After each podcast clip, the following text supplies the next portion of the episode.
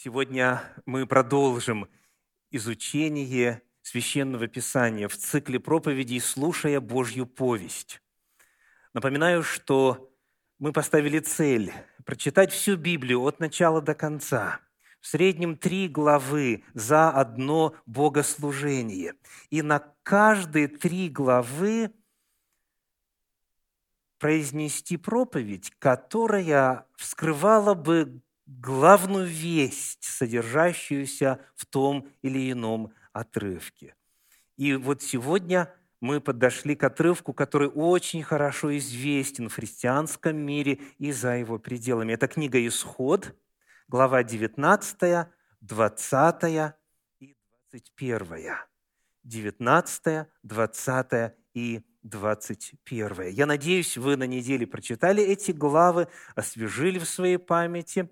И вот сегодня моя проповедь называется «Божья повесть, двоеточие, десять заповедей». Божья повесть, десять заповедей. Десять заповедей, вот эта фраза сама, это понятие хорошо известно во всем христианском мире и далеко за пределами христианского мира, правда? Вот здесь, в Соединенных Штатах Америки, а, несколько лет назад разыгралась целая буря вокруг размещения текста десяти заповедей в общественных местах, в том числе в государственных учреждениях. И поэтому народ и внутри христианства, и за пределами христианства с таким понятием, как десять заповедей, безусловно, знакомо. Тем более вы, кто пришел на богослужение во исполнении четвертой заповеди. Многие из вас этот текст знают наизусть, правда? И вот потому сегодня, когда мы будем изучать этот документ, я постараюсь представить главный обзор главных истин Священного Писания о десяти заповедях. И, конечно же, в силу ограниченности во времени мы не сможем представить комментарии, толкование, объяснение на каждую заповедь. Но моя цель сегодня – постараться заглянуть внутрь природы этого текста. Что это такое? Что это за речения? Какова природа десяти Божьих заповедей? И вот с этого мы и начнем. Книга Исход, 34 глава, 28 стих. Говорит о природе этого текста так. Исход 34, 28. «И пробыл там Моисей у Господа сорок дней и сорок ночей, хлеба не ел и воды не пил, и написал на скрижалях слова завета десятословие». Итак, скрижали содержали определенный текст, и этот текст является чем? Что это такое? Только быстро, у нас мало времени. Что это такое? Что такое 10 заповедей? Текст перед вами. Маски, конечно, мешают. Спасибо. Это, еще раз, это слова завета. Вы видите? Десять заповедей – это содержание завета. То есть всякий, кто хочет быть с Богом в завете, он должен обнаружить для себя, каково содержание этого завета. Это десять Божьих речений. Еще раз, он написал, сказано, значит, 34 глава, 28 стих, «И пробыл там Моисей у Господа сорок дней и сорок ночей, хлеба не ел и воды не пил, и написал на скрижалях слова завета, десятословие». Итак, десять заповедей – это слова завета с Богом. Завет с Богом – это не аморфное понятие, не какое-то бесформенное понятие, не какое-то высокодуховное а, как говорится, потустороннее, метафизическое понятие. Завет – это понятие четко определенное, и оно отражено в десяти заповедях. Еще один отрывок о природе этого текста. Книга Второзаконие, 9 глава, 1 стих. Второзаконие, 9 глава, 1, 11 стих, Второзаконие 9, 11. «По окончании же сорока дней и сорока ночей дал мне Господь две скрижали каменные». Давайте прочитаем вместе концовку скрижали завета. Смотрите, что происходит. Когда текст завета нанесен на какую-то плоскость, то то, на что текст завета нанесен, называется скрижали завета. Плиты каменные с этим текстом называются скрижали завета. Дальше книга числа, 10 глава, 33 стих. Числа, 10 глава, 33 стих говорит – и отправились они от горы Господней на три дня пути, и ковчег завета Господня шел пред ними три дня пути, чтобы посмотреть им место, где остановиться. Какая фраза нас здесь интересует? Ковчег завета. Что такое ковчег? Это ларец, изготовленный из дерева сетим, обложенный золотом, и туда, в этот ларец, были положены две скрижали с текстом завета. И потому этот сундучок называется как? Ковчег завета именно, потому что внутри его завет. То есть а, абсолютно невозможно ошибиться. Природа десяти заповедей, во-первых, заключается в том, что это текст завета с Господом. Это слова завета. И поэтому, когда мы задаем вопрос теперь об эпохе Нового Завета, Давайте поставим вопрос так. Сохраняется ли этот текст на эпоху после служения смерти и воскресения Иисуса Христа? Каково соотношение теперь Нового Завета и этого древнего текста на скрижалях? Приглашаю открыть послание к евреям, восьмую главу, где мы прочитаем стихи 6 и 10.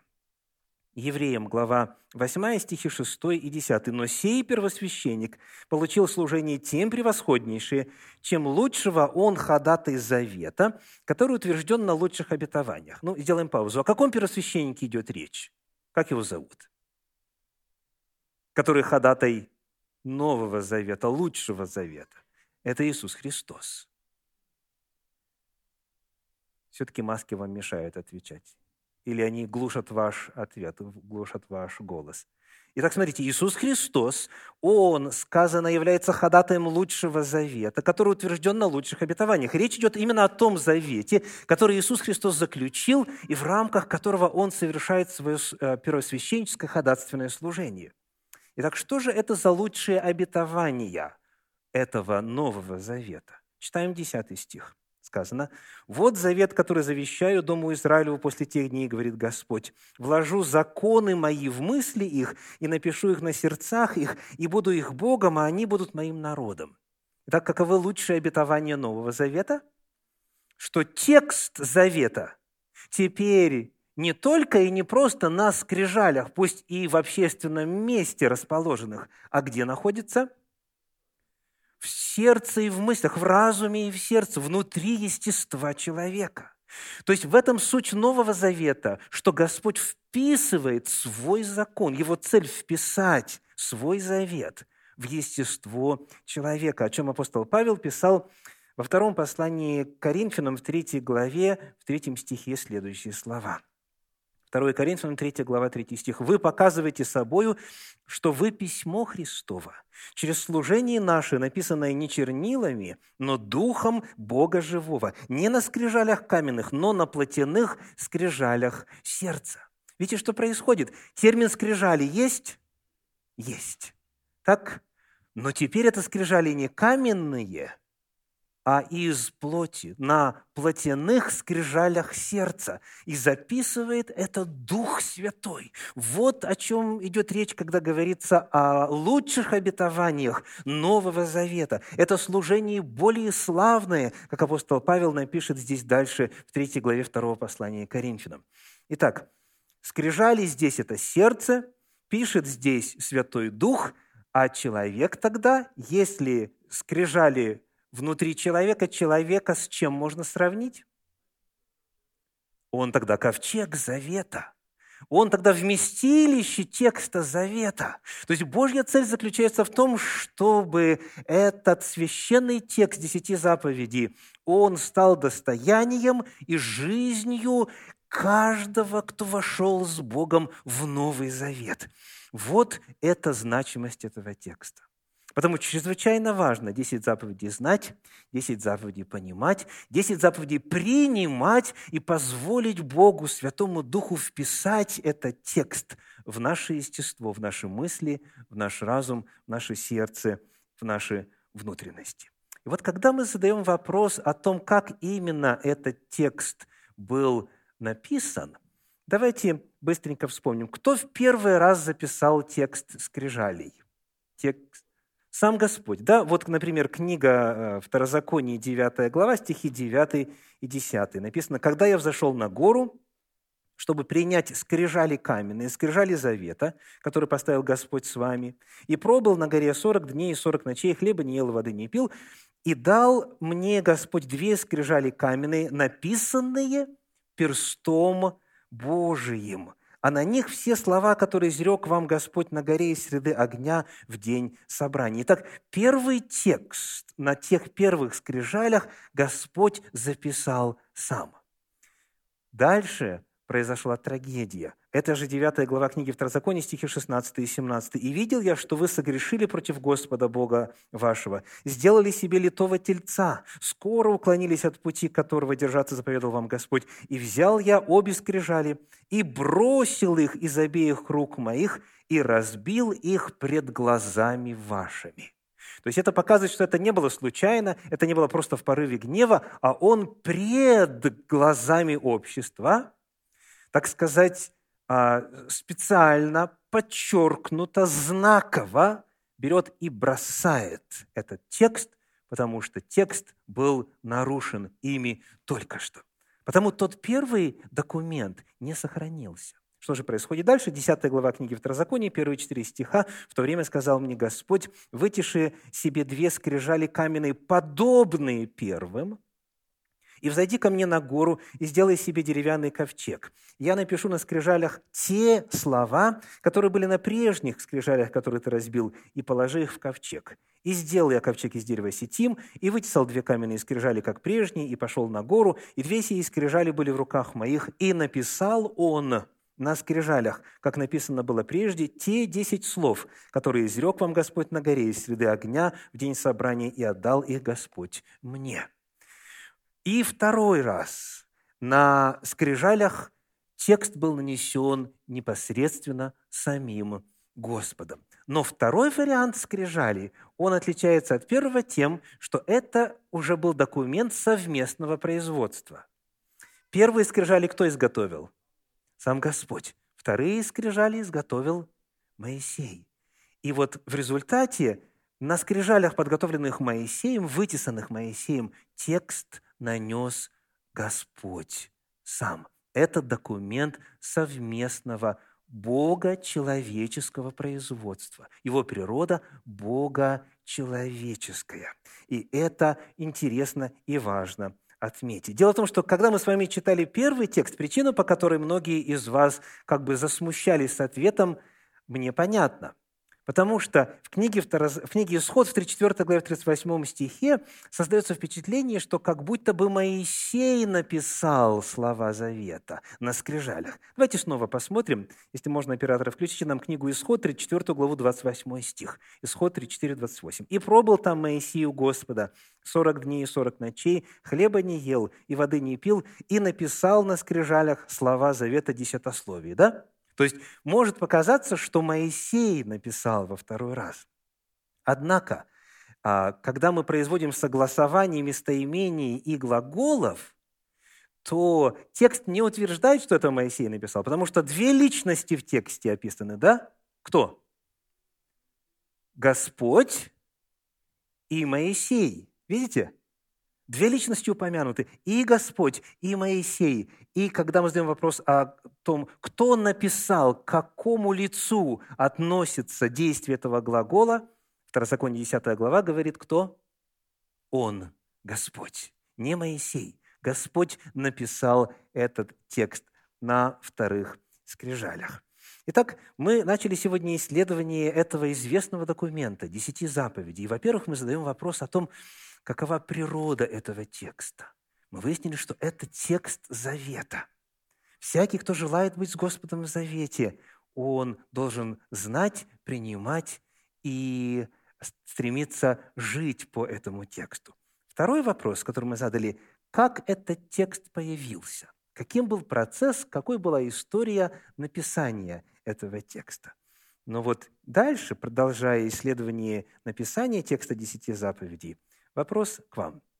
Сколько заповедей находится на первой скрижали? Сколько заповедей находится на второй скрижали? Ага. Ну, можно посмотреть нам на две фотографии, которые приготовлены. Итак, когда мы смотрим на это классическое расположение текста, то, пожалуйста, вот «Анохи», «Я» и дальше «Господь». Потом «Лоиге», да, не будет. А, и, и так далее. То есть, смотрите, пять на одной скрижали, пять на другой скрижали. Давайте посмотрим на еще одну картиночку. Вот здесь на первой скрижали четыре заповеди, на второй скрижали шесть. Пятое начинается «почитай отца твоего и мать». Есть еще традиции, где на первой скрижали три заповеди, а на второй скрижали семь заповедей. Это католическая традиция. И вот вопрос. Кто прав? Как сама Библия говорит, как текст был расположен? На какие поверхности и с какой разбивкой был размещен? Давайте посмотрим. Книга «Исход», 32 глава, 15 стих. Исход 32 глава, 15 стих. Написано так. «И обратился, и сошел Моисей с горы, в руке его были две скрижали откровения, на которых написано было с обеих сторон. И на той, и на другой стороне написано было». То есть вместо двух плоскостей, сколько было плоскостей? четыре плоскости. На одной скрижали с одной и с другой стороны, и на второй скрижали с одной и с другой стороны. Как именно, с какой разбивкой, мы не знаем. Библия нигде не указывает. Поэтому вот эти все э, расположения – это в основном схематическое изображение, потому что сам текст, повторим, был написан с обеих сторон. Но это не самое главное. Нам важно выяснить, что означает фраза, что Господь написал заповеди своим перстом. Мы читали уже об этом. Э, давайте вновь вспомним. Исход 31 глава, 18 стих говорит. «И когда Бог перестал говорить с Моисеем, исход 31, 18, на горе Синае, дал ему две скрижали откровений, скрижали каменные, на которых написано было перстом Божиим.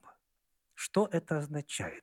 Что в Библии, прежде всего в Торе, в Пятикнижье, означает понятие «перст Божий. Впервые это понятие встречается у нас в истории выхода из Египта. Книга «Исход», 8 глава, стихи 18 и 19. Исход 8 глава, стихи 18 и 19. «Старались также и волхвы чарами своими произвести мошек, но не могли. И были мошки на людях и на скоте. И сказали волхвы фараону, это перст Божий. Вот впервые в Библии появляется это понятие. Что означает эта фраза? Это перст Божий. Что засвидетельствовали волхвы египетские? Они засвидетельствовали наличие сверхъестественного. Они говорят, это выше нашей магии, это выше способностей тех, кому мы поклоняемся, кем мы инспирированы перст Божий означает сверхъестественное деяние. Второе место – это книга Псалтирь, 8 глава, 4 стих, где упоминается эта фраза тоже. Псалом, 8 глава, 4 стих. «Когда взираю я на небеса Твои, дело Твоих перстов, на луну и звезды, которые Ты поставил». Снова Божьи персты. И что Божьи персты делают – они творят Вселенную. Небеса твои, то есть все космическое пространство, это дело твоих перстов. Что, соответственно, эта фраза означает? Это Божья творческая сила. Это именно способность вызывать из небытие бытие. Это из ничего творить нечто – вот что означает перст Божий. И еще один отрывок. Давайте сравним два высказывания, точнее, две записи одного и того же высказывания Иисуса Христа. Евангелие от Луки, 20, 11 глава, 20 стих. Луки 11 глава, 20 стих говорит. Если же я перстом Божиим изгоняю бесов, то, конечно, достигло до вас Царствие Божие. Перст Божий – это то, каким образом и благодаря чему Иисус изгонял бесов. И вот, когда мы смотрим параллельное повествование, параллельную запись этих же самых слов Иисуса, вот что открывается. Евангелие от Матфея, 12 глава, 28 стих, 12, 28. Написано, «Если же я Духом Божиим изгоняю бесов, то, конечно, достигло до вас Царствие Божие». Видите, что происходит? Фраза идентичная, за исключением одного элемента. В одном случае написано «перстом Божьим», а в другом – «духом Божьим». Итак, в мировоззрении Иисуса что означает перст Божий? Это Дух Божий. Как заповеди появились? Каким образом? Вследствие чьего действия? Вследствие Духа Божия. И потому апостол Павел был в состоянии записать послание к римлянам, 7 глава, 14 стих, «Ибо мы знаем, что закон духовен». Римлянам 7 глава, 14 стих. Мы знаем, что закон духовен. Он духовен по природе, потому что он Духом Святым изначально дан. Итак, повторим. Перст Божий – это явление сверхъестественное. Перст Божий – это Божья творческая сила. Перст Божий – это Дух Божий, это Дух Святой. Вот каким образом появился этот текст. Мы теперь начинаем понимать, что когда апостол Павел, цитируя книгу Иеремии говорит, что в эпоху Нового Завета Господь впишет заповеди, законы свои в сердце и в мысли. И когда апостол Павел пишет, что теперь Дух Святой записывает текст заповеди на скрижали сердца, мы понимаем, что это не что-то новое, а это продолжение Божьей работы том же самом формате. Тот же самый Бог, тот же самый Дух Святой, который записал текст десяти заповедей на скрижалях на горе Синай, он теперь же, он же самый продолжает записывать текст на скрижалях сердца. И это возможно только сверхъестественно. Потому что, напомните, пожалуйста, каково состояние человеческого сердца, естественное состояние? Лукаво сердце человеческое и крайне испорчено. А помышление сердца человеческого, каковы книга «Бытие»? Зло от юности его. Поэтому святое, духовное, Божье, нравственное разместить в наше сознание, в наше сердце, в наше естество, это может сделать только Господь, благодаря творческой своей силе благодаря сверхъестественному деянию, благодаря работе и служению Святого Духа. Вот о чем идет речь, когда Священное Писание рассказывает нам о том, каким образом записывался первый текст и каким образом вписывается текст десяти заповедей в естество, находящихся в Новом Завете. Ну и последний раздел сегодня – содержание текста десяти заповедей. Где находится этот текст? Где его можно найти? Если мы открываем Библию, то есть главным образом два отрывка, да? Первая – это книга «Исход», 20 глава, стихи э, с 1 по 17. Это первое место, где целиком текст от э, первой до последней заповеди, 10 изложен. А второе место – это книга Второзакония, 5 глава, и там э, тексты с 6 по 21. Вот это два отрывка, где есть текст десяти заповедей непосредственно в рамках Священного Писания. Однако Священное Писание открывает, что то, что Господь дал Моисею в первый раз, и то, что Он записал потом во второй раз, это были первая и, соответственно, вторая копия оригинала, который хранится у самого Господа. Об этом мы читаем в книге Откровения в 11 главе, в 19 стихе. Откровение 11, 19. «И отверзся храм Божий на небе, и явился...» Явилось что? Ковчег Завета. Мы уже знаем, что это означает.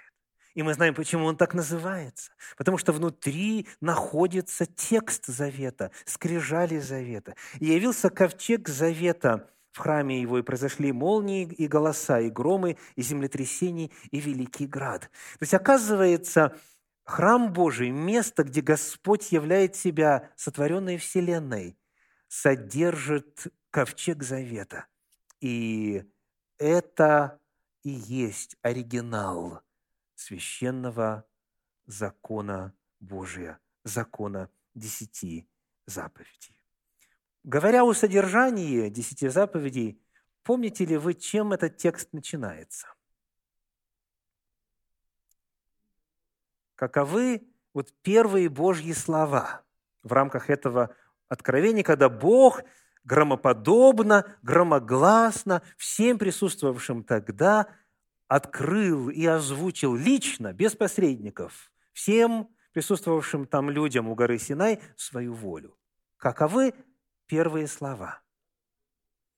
«Я Господь Бог твой, который вывел тебя из земли египетской, из дома рабства». Это у нас написано в книге Исход, 20 главе, стихи 1 и 2. «И изрек Бог все слова сии, говоря, «Я Господь Бог твой, который вывел тебя из земли египетской и из дома рабства». Текст десяти заповедей начинается не с запретов. Текст начинается не с того, что обязан делать человек. Текст десяти заповедей начинается с того, что уже сделал Бог. Бог говорит о том, что Он есть Спаситель. Он вызволил, Он избавил – Господь открывает себя также как жизнедателя. Слово, которое переведено у нас как «Господь» в оригинале э, священное четырехбуквенное имя Божье означает источник жизни, тот, который есть, был и будет, тот, который есть основа бытия и который является причиной бытия всех остальных. То есть первым делом в десяти заповедях Бог говорит, «Я Творец, и я Спаситель». И вот во свете того, кто есть я, во свете того, что я тебя создал, и во свете того, что я тебя вызволил, спас, вот познав такого Бога, ты теперь, да не будет у тебя других богов перед лицом моим. И так далее. Чрезвычайно важно всегда помнить, что 10 заповедей даны не как способ заслужить спасение перед Богом, а как текст – которым призван руководствоваться человек, уже спасенный Богом, сотворенный и, во-вторых, избавленный. Текст «Десять заповедей» – это рассказ о том, как живет спасенный человек. Десять заповедей даны спасенным. Полагаю, что большинство из вас этот текст знают, и э, потому могут и наизусть даже э, рассказать. Но когда текст очень знаком, и когда текст хорошо известен, нередко бывает, что его содержание, оно стирается, становится привычным, и люди просто повторяют, не задумываясь о масштабности и о значении этих слов. Я хотел бы э, кратко показать, что текст десяти заповедей дается нам на трех уровнях нашего бытия и нашего самовыражения. Первый уровень – это самый понятный, самый распространенный – это уровень поступков. Ну, например, есть такая заповедь, книга Исход, 20 глава, стихи 4 и 5 написано, не делай себе кумира и никакого изображения того, что на небе вверху, что на земле внизу, и что в воде ниже земли, не поклоняйся им и не служи им. То есть поступки, определенные действия. Не делай, не поклоняйся, не служи. Так? Это на уровне поступков. Помните ли вы заповедь, которая на уровне слов прямо сформулирована для того, чтобы регулировать слова, регулировать речь? Книга «Исход», глава 20-16 стих. «Не произноси ложного свидетельства на ближнего твоего». Второй уровень Божьего закона – это речь, это слова. А каков еще один, самый глубокий? Вспомним, например, десятую заповедь. 20 глава книги Исход, 17 стих. «Не желай». Обратите внимание, это не поступок и даже не слово, это мысли. Это то, что внутри происходит. Не желай дома ближнего твоего, не желай жены ближнего твоего и так далее. То есть закон Божий, он достигает и проникает до самых-самых-самых глубин. Поэтому, когда мы знакомимся с текстом десяти заповедей, приглашаю вас, вчитывайтесь, задавайте вопросы о значении каждого слова, сравнивайте разные переводы, вникайте в этот текст, потому что это сердцевина, это основание завета с Богом. Сегодняшняя проповедь называлась «Божья повесть, двоеточие, десять заповедей». Коль скоро этот текст такой значимости, я приглашаю вас, примите Божью формулу завета. Десять заповедей. Примите в свою жизнь в полном объеме.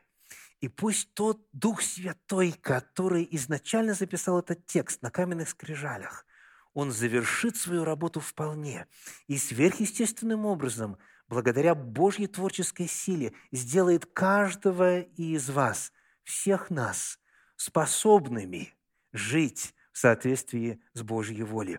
Потому что заповеди Божьи даны нам для благословения, для счастья, для радости и полнокровной жизни. Да благословит вас Господь в принятии и исполнении десяти заповедей. Аминь.